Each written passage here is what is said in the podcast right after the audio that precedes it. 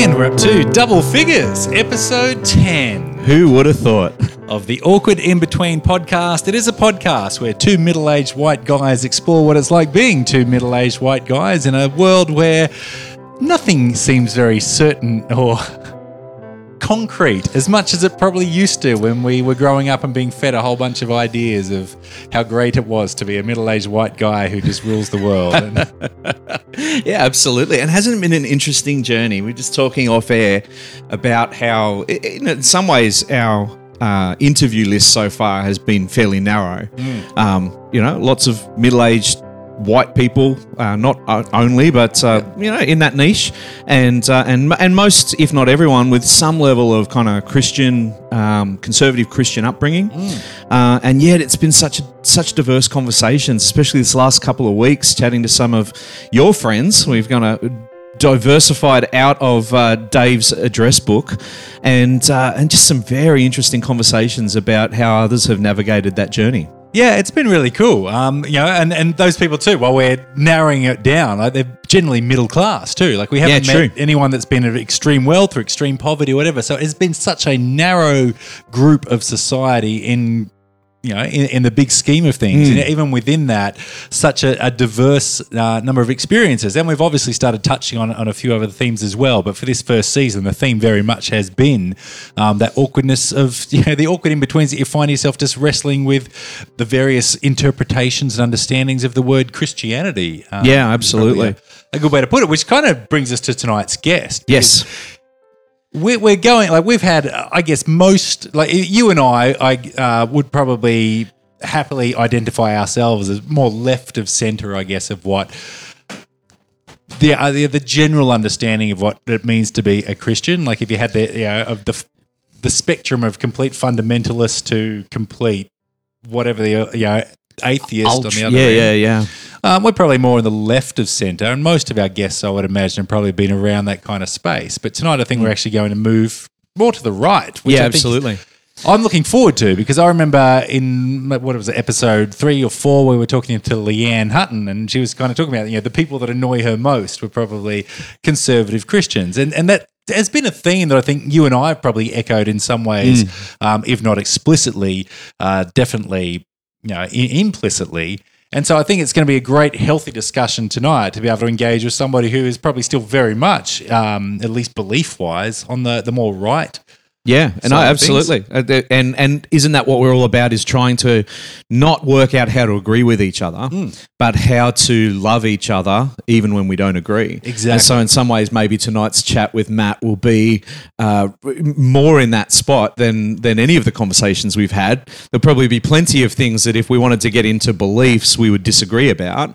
Uh, but what we're really interested in is is talking about uh, how we navigate those disagreements and how do we navigate that in the world? Yep. How do we still love and show grace towards people uh, when we're not on the same page? Yep, definitely. Before we get into that, though, let's get into the other important thing we've got to get through in our podcast, which is, we- of course, we are really on the same page. Yeah, yes. We've both bought one beer. So right. one one can of one beer each. I've got to tell a story because I Okay. messaged I messaged you earlier this afternoon and said, "Oh, you know, have you got beer or do I need to pick anything up?" And you, you know, kindly wrote back and said, "I I've got beer, so it's kind of up to you," which I interpreted as. You better bring some extra beer, man. Feel free to bring some beer. So I did, and I went out, and as you say, we both brought one can each, and each of us has brought a white stout. Which is a, a, not the most common No, style of beer kicking around. So we really are on the same wavelength there tonight. We've both gone local. Um, I've gone for Zytho Brewing and got myself, you know, or got us to share a. Yep, it is just called Zytho Brewing White Stout. It's a Yeah. limited edition, five point two percent, and And when that one's gone, uh, the white stout that I've brought is a delicious uh, Helios beer. They're literally like a five minute drive from where I live and have become my local. These guys make great beer. And theirs is called White Kronos. It was their Gabs beer. Gabs is like Australia's uh, biggest and one of the best uh, beer festivals, and uh, they have a whole heap of breweries make unique beers for the festival. And this is what was their Gabs beer for this year. So it's it's a limited edition white stout. excellent. I'm looking forward to drinking these beers and having a chat with our guest, Pastor Matt Prater, who we're going to get on now. So joining us, we've got Pastor Matt Prater from, is it History Makers Church? Is that actually the name of the church that you do as well? It's it's uh, New Hope Church Brisbane. That's right, New Hope Church Brisbane. I'm, I'm going to be right up front, Matt, because we're going to dive in. One of the things we were talking about um, just before we, we, we, launched into this was how we've had this um, journey so far in our first season of the podcast, where we've kind of spoken to a lot of people that have either still within you know the broader um, banner of Christianity or have come from that kind of um, Christian background and then moved on to you know, either atheism or more of a, you know, a mysticism, that kind of thing. Um, from my understanding, then you you would still see yourself very much heavily camped within, uh, I guess, the more conservative evangelical Christianity. What I wanted to put out on the table straight away is that I know within myself there is a natural inclination to when talking with some of my more conservative Christian friends to suddenly want to try and persuade um, either you know your way of thinking into my way of thinking or vice versa be on guard that you're trying to convert me into your way of thinking and I wanted to put that on the table straight away as one of the awkward tensions that I often find. And I don't experience that with any other group of people, but it seems to be something that for me, because of my own background and upbringing, um, becomes a thing when dealing. You know, is that something that you are consciously aware of yourself? Like, do you enter into conversations thinking to yourself, "Oh yeah, I need to change this person's way of thinking or I need to be wary of this person trying to change my way of thinking? Like, how, how do you impro- approach dealing with people of, of different persuasions? Yeah, well, mate, I uh, work in radio and I'm a pastor. So I'm always asking questions. I, I'm always fascinated by what people believe and what part of the journey they're on. And, you know, we, have got to acknowledge that we're all on a journey, you know, we're all asking questions, we're all searching, we're all looking for truth. Um, and I think it's totally okay to have a discussion with people um, who are at odds with each other on, on different, you know, theological, doc- doctrinal beliefs, philosophical beliefs, and to still love each other, to still be mm. friends, mm. to still catch up, and and not, you know, um, you know, divide each other, and you know, let, not let what what we disagree on come between us.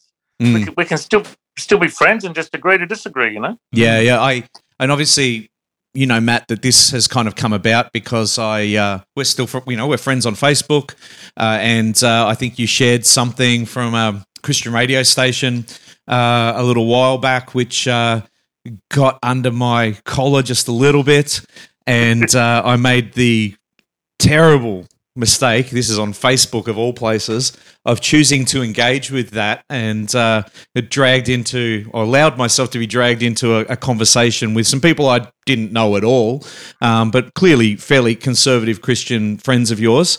And uh, and look, it, it was a, a reasonable enough conversation. I, I have a tendency to take way too long to even formulate answers in those situations because I want to try not to be attacking the person. I want to maybe, you know, if we're talking about an issue, I'll at least try to attack the issue and not the person. Although, even in that situation, um, there was a little bit of of not aggro, but heading in that direction with one of the gentlemen who was responding to me because some of the things I had said had come across a certain way. I hadn't been careful enough, and I, I said to him, "Look, I'm sorry. I can see how that came across that way. That wasn't my intention." And and we managed to have a reasonable conversation. Um, but it can be really hard, and, and, that's you know we were saying as we introed the the podcast. Uh, for us, the awkward in between is less about trying to you know come to a place where everybody agrees on issues and far more about exactly what you're saying is like how can we live in the world and uh, converse you know live with people we don't agree with on things that may actually be really important to us uh, and still manage to do that in a way that is loving. And I think it's it's hard. Like it takes a lot of hard work. And I think modern society, social media especially, uh, is set up in a way to make it much easier to go in the other direction and end up um, in a in a battle against a person, making them the enemy rather than just dealing talking about issues. Yeah, and I think you know you guys have both been in leadership a lot over the years. You've worked in Christian radio stations, running Easterfest. You know, you've done all these different things over the years, and you know, in any organisation, you're going to have people that are pretty similar to what you believe, and then you're going to have people that have a very different view to you.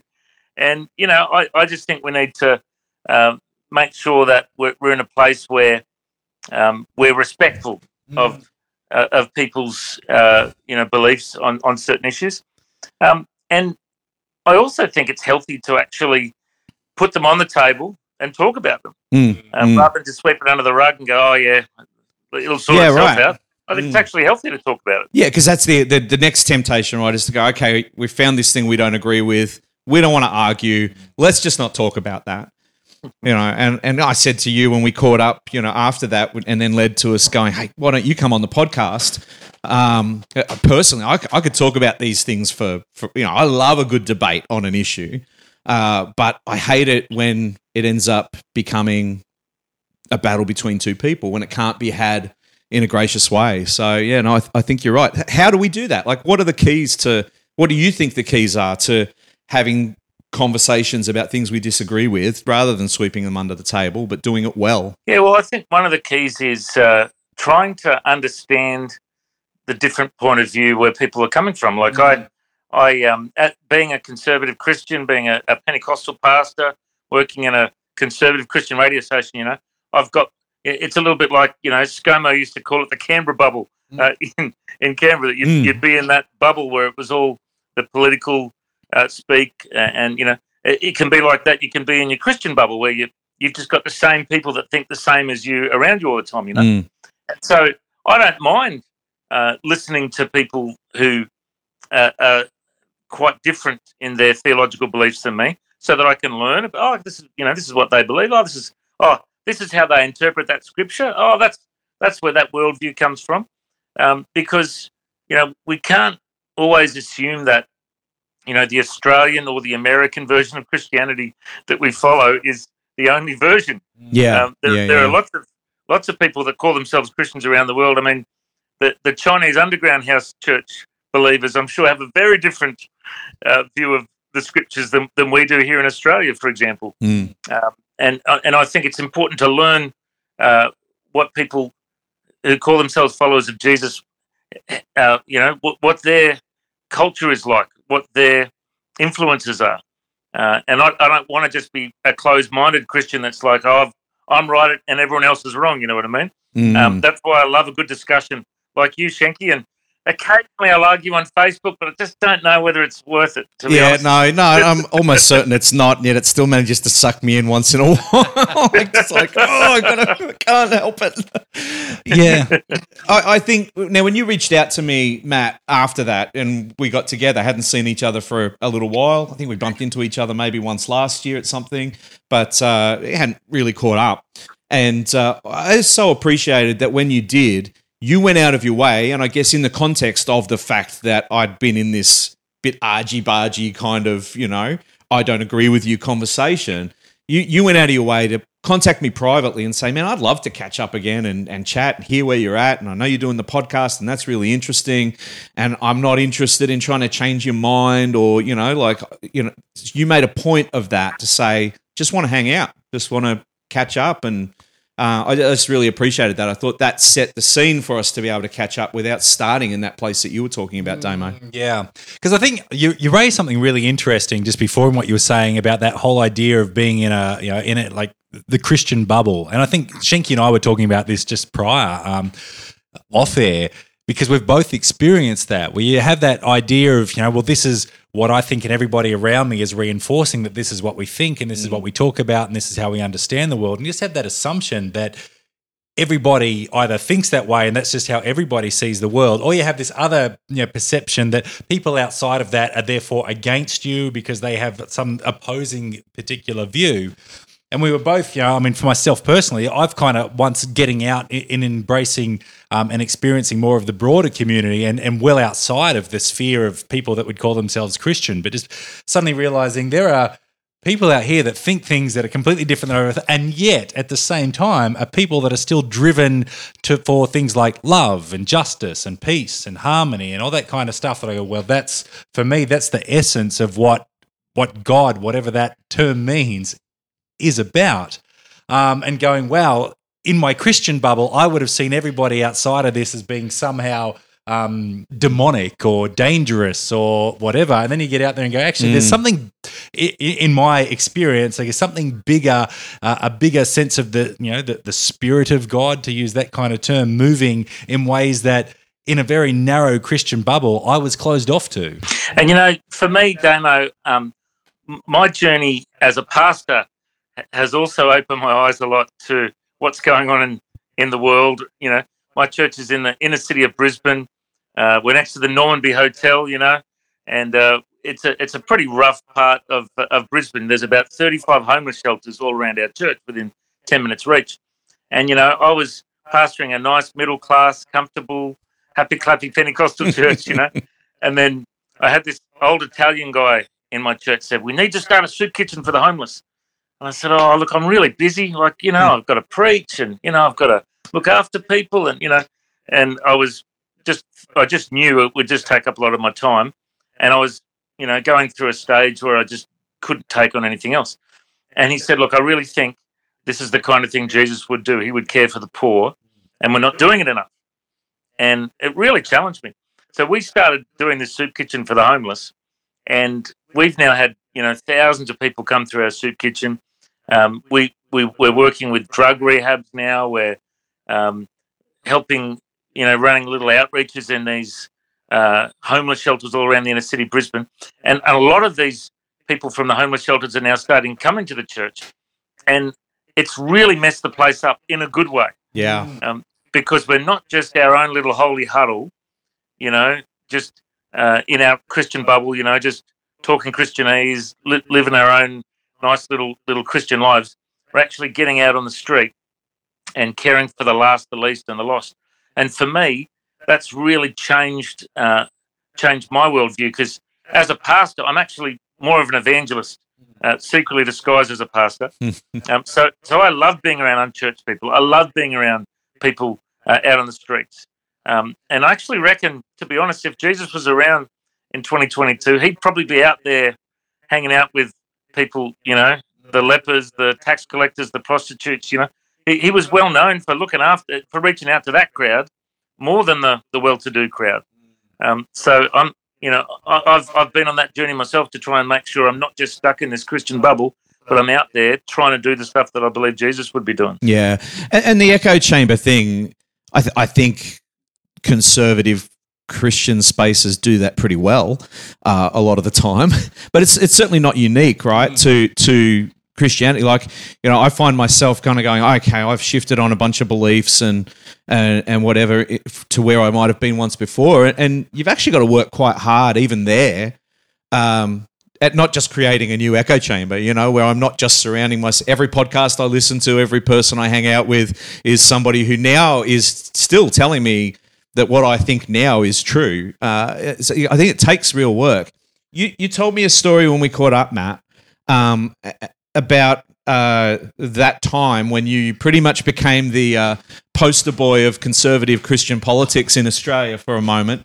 Your moment of fame, but I was really I- I, I found it a really powerful story when you went on to share what certainly I was not aware of, and and maybe many other people wouldn't be aware of how that story then went on to play out for you after after the fact. So should we put context in that? So we're talking. I'm, I'm assuming this is the the infamous 2007 Kevin 07 Kevin oh Rudd. He's running for prime minister, and there was a episode of Q and A, I believe. Yeah. Yep. Yeah. And there was a particular conservative evangelical pastor who got up at the time and asked a question of, of you know the, the future prime minister Kevin Rudd about gay marriage, which of course was yourself. that I would imagine was quite uh, yeah. T- t- tell us what that experience was like in the aftermath. Yeah, well, you know, I was invited onto Q and A just as an audience member, and then they emailed me and said, "Would you like to ask a question?" And he had basically been voted in as the prime minister because of his Christian stance, I believe. Um, you know, he courted the Christian vote, and I'd actually interviewed him for History Makers Radio, my podcast, and he'd shared his favourite Bible verse, and you know, and then the Christian lobby had promoted him at you know, there's big things, and and I think a lot of Christians went, oh, he's, he's a good Christian Labor guy, let's vote for him, you know. Um, anyway, so he, he was pretty popular, he was doing well, but then he changed his view about same-sex marriage, and this was when it was a really hot topic back then, you know. And uh, I just said to him, "Look, I'm just curious, you know, if you're a, if you're a Christian, uh, wouldn't you believe what Jesus said about marriage? You know, Jesus said a man shall leave his mother and father, and the two become one flesh. If that's what Jesus said marriage is, why don't you believe that? You know?" And then he basically just lectured me and and challenged me and told me if you believe the Bible, then you believe slavery is a natural condition, and he quoted all this stuff to me, and I was totally shocked. And like, there's there's there's memes still floating around on the internet of me looking like this with like with my mouth open, like uh, like I was so like a deer in the headlights. And you know me, guys, I'm a pretty confident guy, but I was so nervous, mm. I was so mm. gobsmacked, and so I just didn't know what to say. And uh, and and that clip went viral on YouTube. It's had three and a half million views on YouTube wow. on Kevin Rudd's YouTube channel. Um, and for me, it was uh, a, a, real defining moment because, sure, I wanted to stand up for my conservative biblical values, but I also then got attacked a lot. Mm. I got I got called a homophobe and a bigot, and and you know this love for all crowd just said all these horrible things to me on the internet and you know threatened my children and you know mm. death threats like scary stuff and mm. I, I, was like totally unprepared for it um, but in the midst of that i thought you know what i don't want to be labeled as the guy that hates gays mm. or the mm. guy that's anti-gay or that's mm-hmm. a homo you know I, I, don't, I don't want that label you know so i was i was telling shanky that um, i really uh, intentionally started to connect with any homosexuals I could to have a conversation with them, to love love them, care for them, and and particularly in our soup kitchen and in the homeless shelters, there's actually a lot of uh, people, um, you know, with uh, you know a lot of homosexuals and people struggling with their sexual identity in those areas, and and you know I I would always go out of my way to love them and and because I didn't want to be known as that guy, that that that you know gay hating Christian guy that was on Q and A. You know, mm. um, I I didn't change my beliefs about it, but it actually made me think. You know what? You know, because as like I said, as an evangelist, I want to reach out to people and share with them the love of Jesus more than anything. Mm. And you know, if if they need to go on a journey with with what God does in their sexuality, that's between them and God, and and I'm happy to talk about it if they want. But I, I, I, that's actually not a big issue for me to argue with people about it. I, I just want to point them point people to Jesus no matter where they're at in their sexual journey. You know what I mean? Mm. Um, so yeah, for me it was a it was a massive learning curve for me that big season. Yeah. Yeah, and I'm kind of interested now because I mean, I think it's yeah, and, and just to be full cards on the table, I, I would imagine that in this group of three, um, two of us are probably far more embracing of, say, uh, gay marriage and homosexuality than what one, one of us may be at the table based on what you've just said. but having said that, I think there's another a, a, deeper level in which what you've said before you know, of who you are like you're somebody that's wanting to communicate um, love you're wanting to communicate respect and you want to you know and i guess one of the frustrating things um, for me as a human is that sense that the, there's you know th- there is a, a, a, division that's being created in society. Um, whether or not that's done intentionally with some sort of you know agenda attached to it, or whether or not that's just the, the natural nature of the beast that that forces of different opinions eventually start getting you know malicious towards each other. Um, but as you say, I mean, there's those words, you know, homophobe, bigot, and whatever for somebody that may not have the same you know may hold you know, the viewpoint that you're holding, and yet you yourself, as you mentioned before, you, you, know, you're a human being that's just wanting to experience love. You know, um, you, you, might label that as I want to experience the love of God. I want to communicate the love of God. But you're somebody who's obviously driven by that love and that respect. Um, and I think it's it, like, what, what's that like for you? I guess in today's culture, like, how does that create for you like an awkward sense of of being in the world when you can see that there are other people out there that have that view? If you don't have the same um, belief that, say, I have on mm. on homosexuality and gay marriage, you're a bad person. Like, how do, how does that sit with you? Yeah, well, you know, I've I've had lots of conversations with people uh, in the in the last several years about this topic, and you know, I do like to try and avoid speaking publicly too much on this matter because often people will take a little media grab or a little Yeah. media bite and they'll take it out of context and go say, "This is what Pastor Matt said. This is what he believes." You know. Mm. So I just want to choose my words very carefully here. Um, I'll, I'll say a couple of things uh, on this topic that I think is safe to say. So, uh, without naming any names, you know, there's been friends of mine that have been wrestling with this, uh, with, with their sexual identity for a number of years, and they've come to me privately and asked advice and asked for questions and asked for prayer and all that, you know, and and you know, I- I'm more than happy to sit down with someone and go through, you know, what the Bible says about these topics, right? But I don't just look at those scriptures and say, look, this is what it says. You have to do this. You know, that's what you know. A lot of people think Christians um, are only ever talking about what they're against, but not what they're for. You know, and you know, you, you talk, you, you think about the conservative Christians in America. They're very well known for what they're against. They're always talking about all the things that they're against, but they're not really known for what they're for. And mm. you know, you use the word love there, there, Damo, and and really, the- the Greek word agape, love, is the supernatural love. That is the greatest message of Christianity. That the whole world will know we ha- we are His disciples if we have love for one another. That agape love, you know. So I'm always pointing people towards the love of God more than anything. And you know, when it comes to homosexuality, um, sure I will talk about it. Sure I will uh, go through those scriptures, but also explain. Look, there are other views of these scriptures. There are Mm. some people that believe this about this. Yeah, I was gonna ask about that. verse, you know, Mm. and and and I, and I won't just always say, look, it's it's my way or the highway Mm. because you know I, I'm still only 47. I- If if I, uh, I I still remember when I first did Bible college at the age of 20. You know, I thought I knew everything then. You know, and I think one day I might write a book. A few things I've learned since I knew everything. You know, Mm.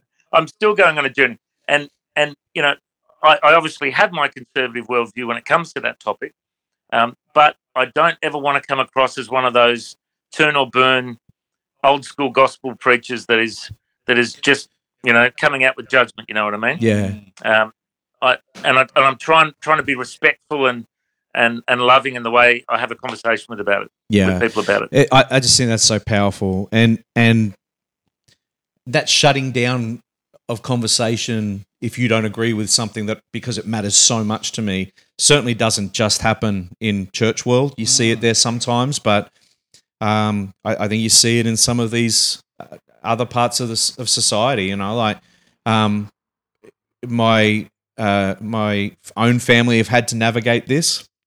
Um, with my daughter who came out a couple of years ago, and uh, and one of the hardest things was uh, navigating uh, family and friends, uh, still reasonably conservative in, in their Christian faith, uh, and certainly on that issue, you know, would, would lean more towards where you are than where I am these days, and um, and how do you know? It, it's one. It's easy for us to say, like we did just a minute ago. You know, oh well, let's not let the fact that we disagree define us. You know, we can disagree and still love each other.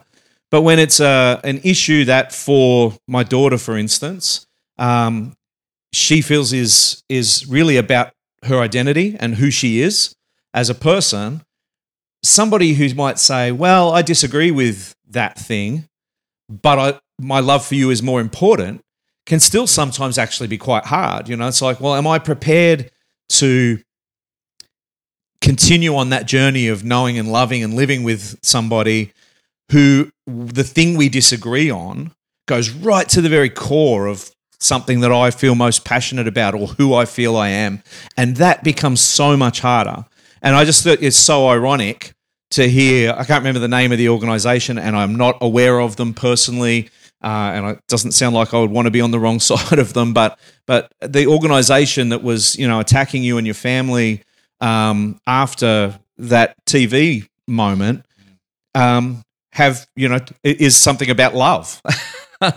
um, but again, in that particular instance, uh, and I don't want to say that your experience of that defines them by any way, but it just seems like, well, hang on. It's like, yes, it's about love, unless you disagree with us on this particular issue, in which case we can't love you. You know, we want you to love these people, but we can't love you.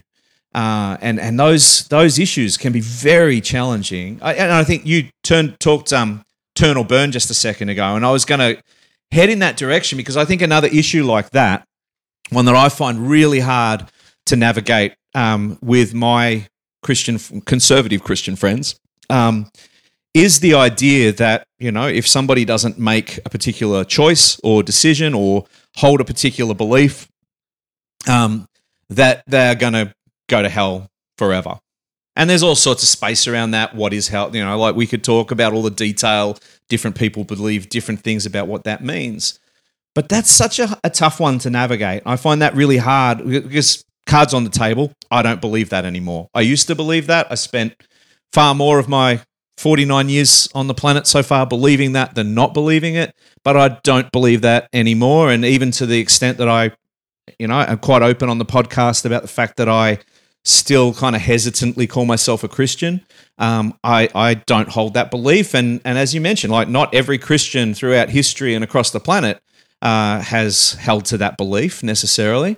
Um, but when I'm interacting with church world, um, where that belief is still held, I find that really hard because it's it doesn't give you a lot of room to move. You know, it's like, well, how how do you believe somebody's going to hell if they don't agree with you? um, and not let that ultimately define your interaction with them. Mm. Um, so I remember uh, first hearing about preachers talking about that there's no hell, probably I don't know, maybe maybe about ten years ago, and um, you know that they used the term universalism was one of the the terms, and, and I remember learning about it, thinking, you know, from my conservative Christian bubble that, I, that I've been in for years. You know, I remember thinking, wow, how did they get that in the Bible? You know, like because obviously the Bible mentions hell quite a number of times.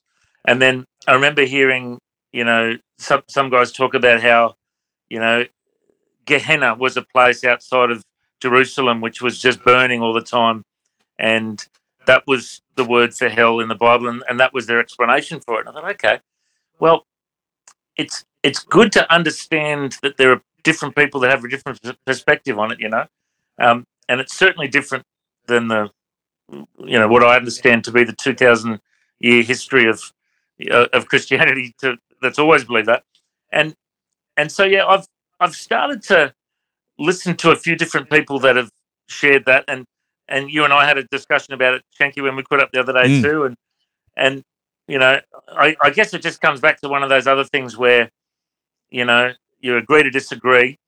Um, and and I guess when it comes down to it too, uh, I, I think you know, as as someone who truly wants to love people and wants to, you know, see people come to know the truth of the gospel, you know, hell has been a big motivator for me mm. to to preach people preach to people because you know, I mean, the scripture in Jude comes to mind. You want to snatch people from the fires of hell. Um, I, I, I know that some people think there's there's no eternal damnation for hell, or even if it is just some kind of a, you know, place that exists on the earth that's like a hell. Either way, I see our duty as Christians to snatch people from whatever hell would be, whatever their belief of hell should be. And um, and that's one thing I really felt to say to you the other day, Shanky, when we caught up. You know, uh, I, I know you have been one of the most influential Christians in Australia, running Easterfest and you know bringing out all those amazing bands, and you know that personally impacted me so much. You know, mm. and and I remember saying to you the other day, you know, even though um, you've changed some of your beliefs in some of these things, it doesn't mean that your purpose has finished. You know, God, God still wants to use you to make an impact on people, and you know, and I'm sure some people are being impacted through this podcast. You know, you're getting people thinking, you're getting people mm. searching and and wanting to to to study these things and look into them a bit more. You know, you, are nudging people to think more about their Christianity and what they believe. Um, So whether it be a, a literal hell or some other philosophical version of hell, I still believe it's our job to snatch people from those fires of hell because we've all got a purpose and and we've all got uh, something that we're called to do in this world to make it a better place. Yeah, and I think you know, I mean, what you were saying before with like you know the the suddenly you're putting up the, the soup kitchen for the homeless people. Like for someone who's in a homeless situation, you don't need to have some sort of eternal hell to worry about because the experience you're living in right now is a hellish experience. And if you can see that your you know your purpose is to well, I'm going to rescue people from that hellish experience by providing a soup kitchen. I think that is you know a really honorable and you know uh, again you know using biblical ter- or Christian terms a Christ-like thing to be doing, um, which I think is fantastic irrespective of again you know getting back to those bigger broader more ethereal kind of ideas of afterlives and stuff like that Oh, and we could, I'm sure that it's a whole Oh. podcast episode just in that if we wanted to get our teeth into that. but it's not so much again it's not so much the the issues that i think are, are you know i mean that and that's not why we wanted you on here you know tonight either was to talk about you know not to debate issues but more so that sense of because what I, what i think you know um people don't necessarily understand. It was really interesting because we had um, a couple of you know episodes ago. Um, friends of Dave, um, Steve and Carl, right? And they're a gay couple, and Carl's actually the pastor of a church. And and one of the things Carl was talking about is kind of living in this, um, you know. Strange place where, on one hand, he's you know he's a Christian, so he gets identified in that camp, and he's also a homosexual, and he gets identified in that camp, and so he has this degree of empathy between people on on both sides, and at the same time almost feels as if he's also being uh, conflicted by people on both sides of those camps as well.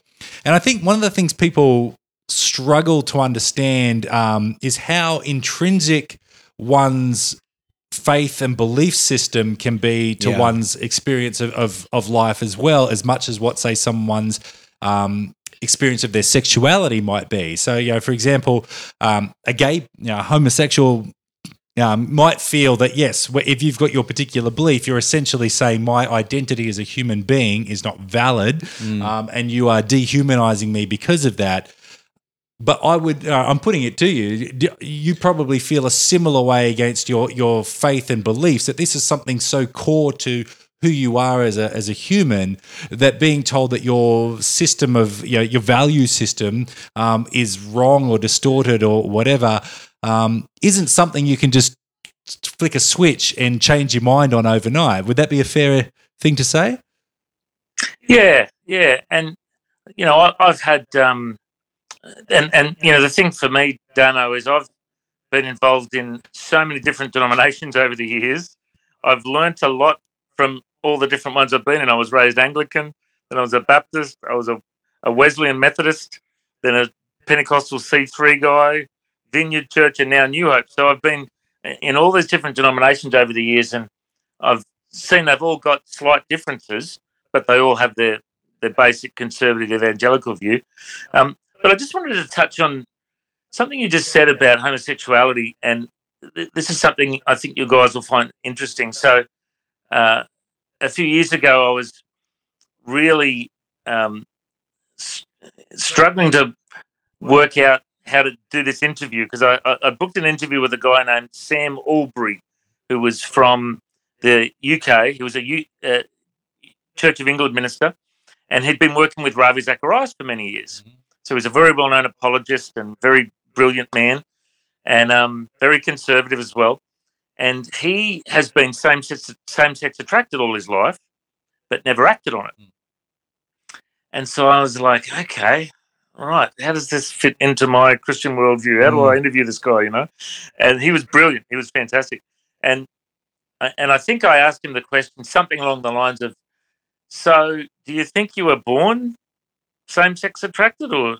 And he said, "Well, that's that's really the wrong question to ask." He said, "You know, I've just always had that attraction all my life, and uh, in the same way, people lean in other directions with with things that uh, are, are issues in their life or concerns in their life, and i've just chosen not to act on it. I've been celibate my whole life."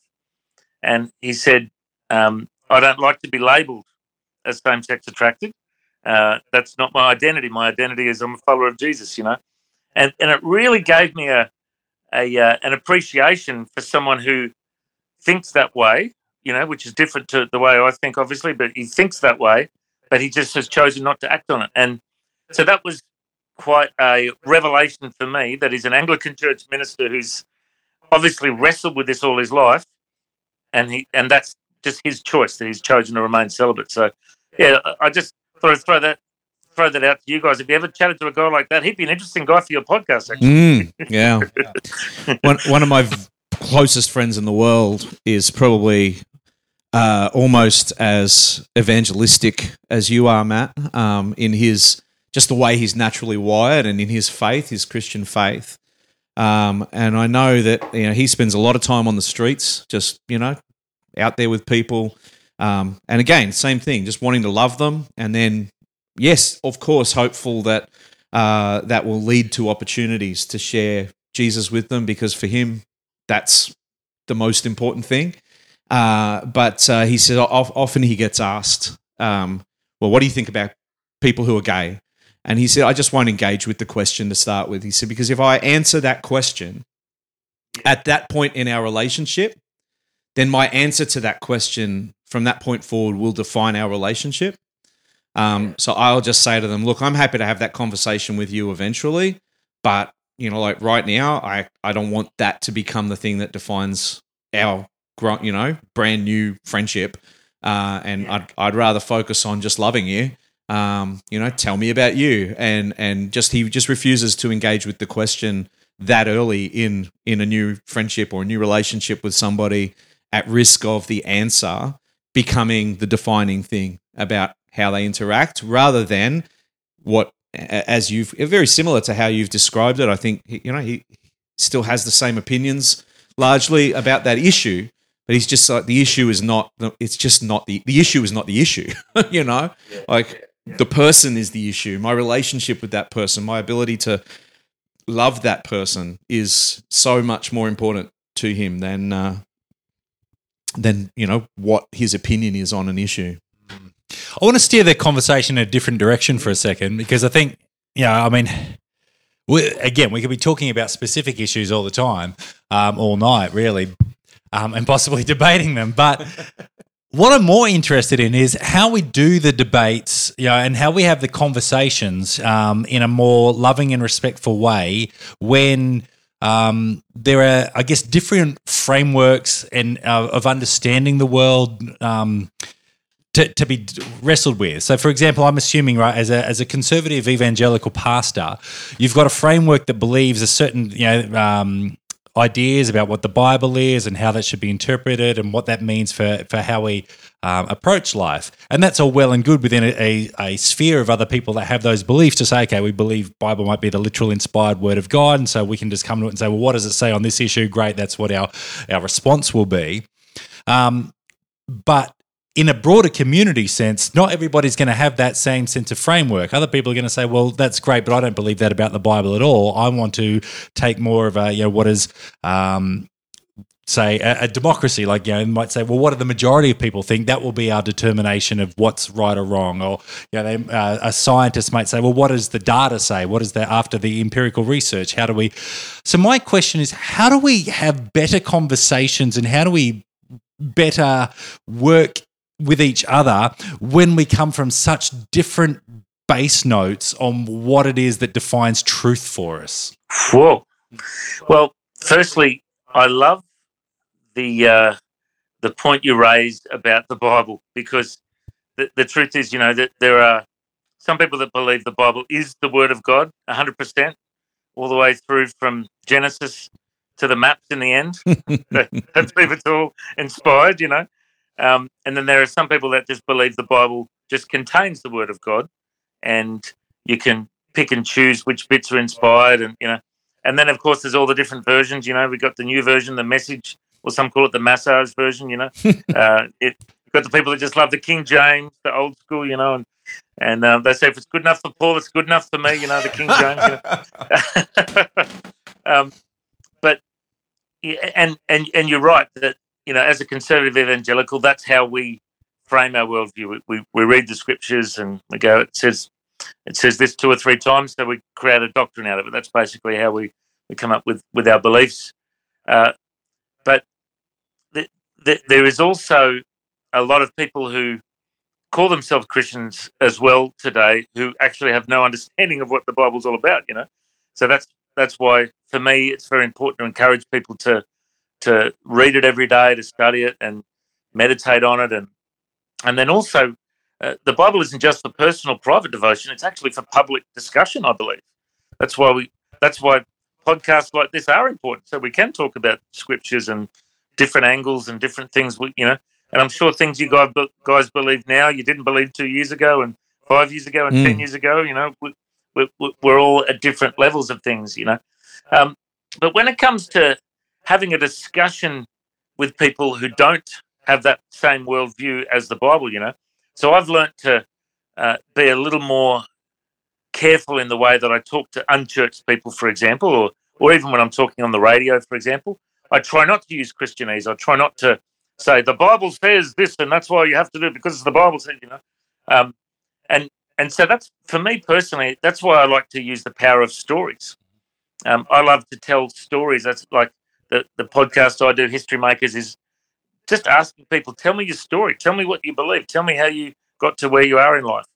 Um, and I think when it comes to people, you know, sitting around, say for example, a bunch of you know ten people are sitting around a dinner party, and you know you've got half of them are on the left, half of them are on the right politically. So, for example, you know, um, you you know you're going to agree to disagree on things, but like we were saying before, you shouldn't let that divide you. You shouldn't let that uh, be. You shouldn't become that opposing person. I, I, I think, particularly with social media, um, with the uh, uh, all the hot topics in the in the world today, people think they have to win an argument mm-hmm. all the mm-hmm. time and prove things right. And and my concern is that the, there are a lot of Christians in, in the conservative evangelical world that I live in that are constantly trying to argue with people and prove from the Bible that this is this is the way you have to live, and if you don't, it's my way or the highway, you know.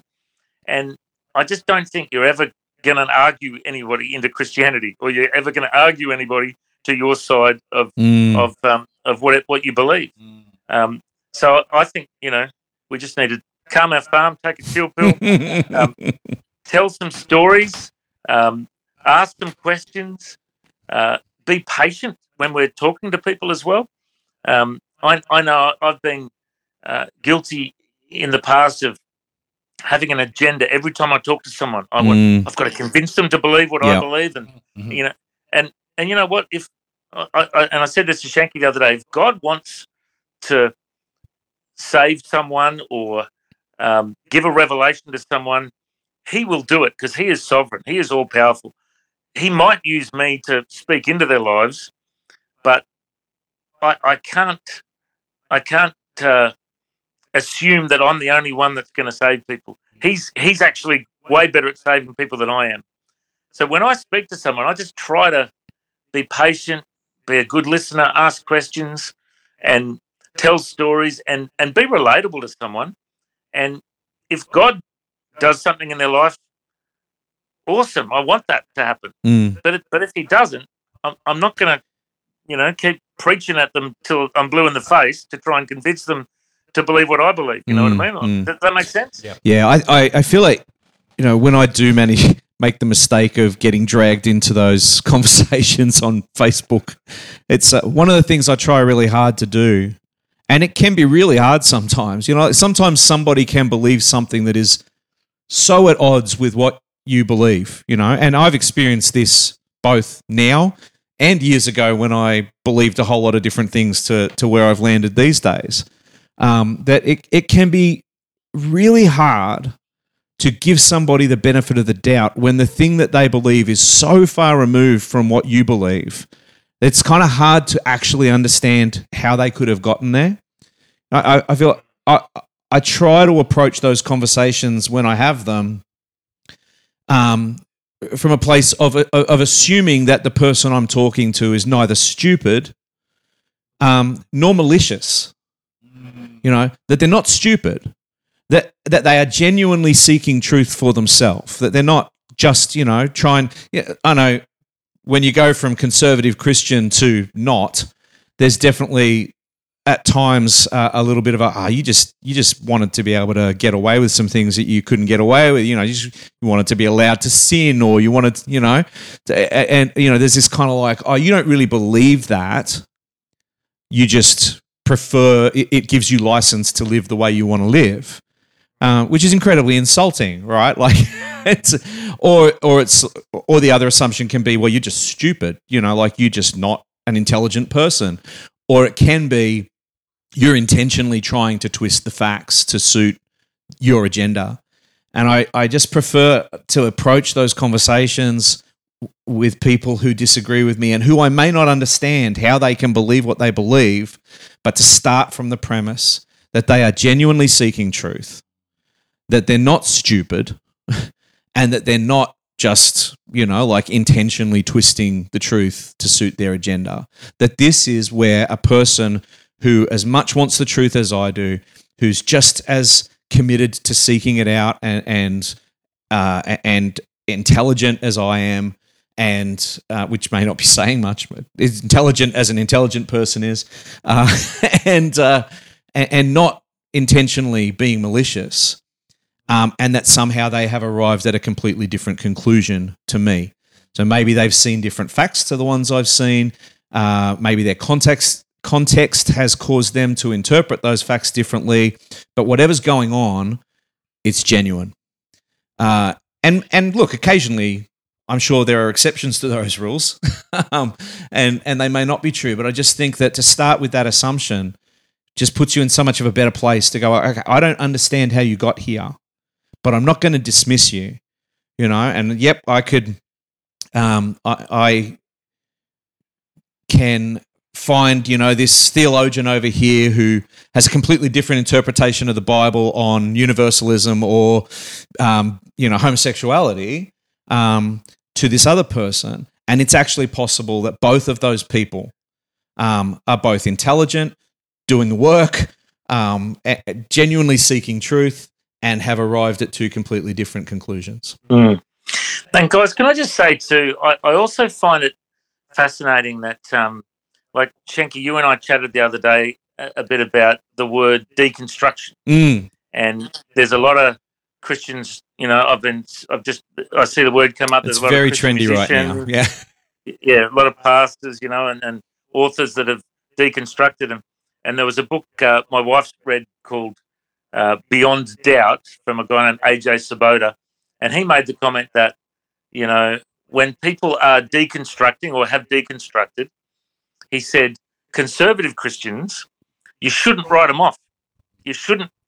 You shouldn't just say, "Oh, that that's part of the great apostasy," or "That's the great falling away." That's predicted in the end times. You know, shun them. You know, you, you should. You shouldn't do that. You know, you you should love them and care for them, and because you know some of them will reconstruct as well. Sometimes when you deconstruct, you do have to reconstruct again. You know, um, but some of them won't either way, you still got to love them and and treat them like human beings. You know, like you know, th- this this is what cults do, isn't it? When someone leaves the cult, they shun them mm-hmm. and they they reject them and mm. they write them off. And you know, that's I don't believe that's what a follower of Jesus should do. You know, yeah, yeah. Um, if, if there's someone that you believe has genuinely fallen away from God, the Bible says to restore them gently. Um, but still, restore them gently. That's an important thing to say, you know. Um, but you know, for, for, this, for the purpose of this discussion, mm. You guys have just changed your beliefs on a few key things in Christianity in in the last few years, and you know, I, I don't. You, you, still believe in a lot of the basics of what we believe. You just got a few different areas we disagree on. That shouldn't be something that should mean I should shun you and never talk to you again. Mm you know, let's keep the conversation going. I reckon. Yeah, and I think it's really interesting. I mean, and kind of elaborating on what Dave was saying before, because I think it's a trap that we all fall into, where we become very arrogant in our own positions in our own reasoning. You know, I, I, kind of think, you know, like it's on one hand, and you know, because I would have used this language myself, I think when I was younger, this arrogant idea that as a you know hyper conservative evangelical Christian, this idea that oh when other when God shows other people what he showed me, then they'll understand. And having this idea that I'm I've been shown something by God, and that's why I know better than somebody else. And for example, on the other side, you might have um, the very analytical, scientific minded person goes, Well, these Christians, if they just understood the science, they'd realize that. And it's because I've understood the science, I'm intelligent that, you know, and I think that's what Dave was kind of hinting at before, that we seem to have this arrogance that our reasoning or our, our base um, understanding for why we believe what we believe, we somehow perceive as being better than the, than the other people. And if they just saw what we saw, well, you know, they they would have it our way. Yeah, it, it's it's interesting. It's actually easy. You, you can fall into the trap of thinking of deconstruction when you're on a journey that might be labeled that. And I hate that label, to be honest. Uh, I've done everything in our power to not make this a Christian deconstruction podcast. You know, like even though in in some ways it kind of has been, but but like it's it's easy to fall into the trap of kind of thinking of this thing as, as like a journey like a spectrum right it's like well i'm over here and i'll just keep loving those people who haven't arrived where i've arrived yet and and you're right there's, there's a, a deeply inherent arrogance in that at the same time i know that for me um, one of the um, american preachers who i still quite enjoy sometimes and really found uh, some solace in his preaching um, during some of the last few years is a guy called Brian Zahnd. And uh, he posted on Twitter uh, uh, something a lot like what you're kind of saying, you know, Matt, which is, you know, like deconstruction, you know, tearing down the stuff that's that might be broken in what you used to believe doesn't have to result in the complete demolition of everything you believed, you know.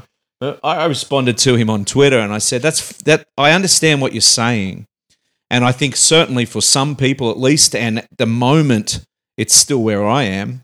Um, you can potentially arrive at a place where there's a there's a version of Christianity that that tradition can still be the basis of where you are at, and and some things have changed. Um, but I know that during that process, it was it was really important for me to give myself permission to end up deconstruction uh, deconstructing to the point where nothing was left of my Christianity at all because I felt like if I didn't give myself permission to to end up there that I would potentially just a few years later just kind of like I will uh, go through it all over again you know? Because I I had kind of like well I, I'm only willing to go to this point you know? And in the end I didn't quite end up demolishing it completely. And uh, in, you might say that in some ways, uh, the journey I'm on right now is one of reconstruction. But again, I, I can't afford to allow that to be come under the pressure of reconstructing back to what Matt Prater thinks it should be or what my mum thinks it should be, right? Like, uh, yes, I probably am in a trying to work out how to reconstruct something where my the Christian tradition that has been my tradition can still be the basis of my spirituality in a way that works for me now. Um, but the end result of that probably still won't quite satisfy Matt Prater, you know, or my mum. to be fair, um, it, and and you know, like I just think that that's important too. Um, that we don't just keep loving people, or you know, the conservative Christian should not just keep loving the deconstructing Christian because it might mean that they end up back where we think they should be, but that we keep loving them because we want to love them and and understand that they may well land at atheism. You know, I, I know I've heard other extremely deconstructed, completely deconstructed Christians um, talk about the fact that it you know it really is just a matter of time. Anyone who's deconstructing, they might be here now, but the ultimate end result of every person who deconstructs is atheism, and I think that's rubbish. Um, I, I know some people who have deconstructed pretty solidly on some things that most of my conservative Christian friends would disagree with them on, and yet they have a deep, rich Christian faith.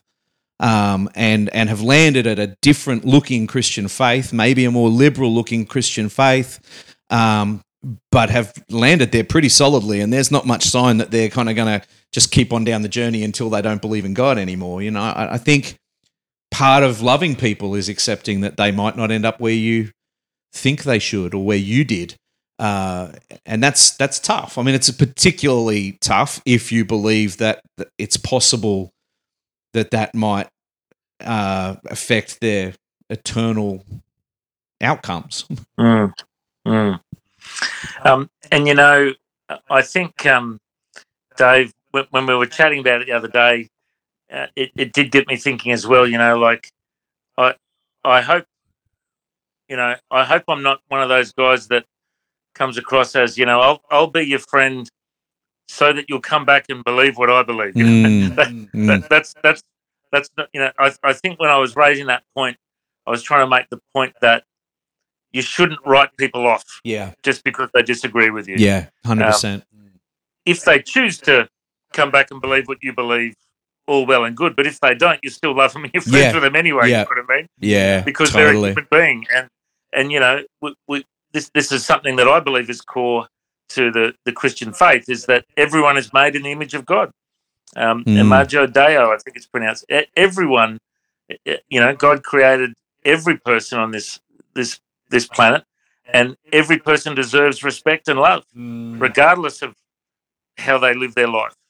Um, every person should be um, should be loved, and and and that you know comes back to that agape love that I talked about, that supernatural love from God.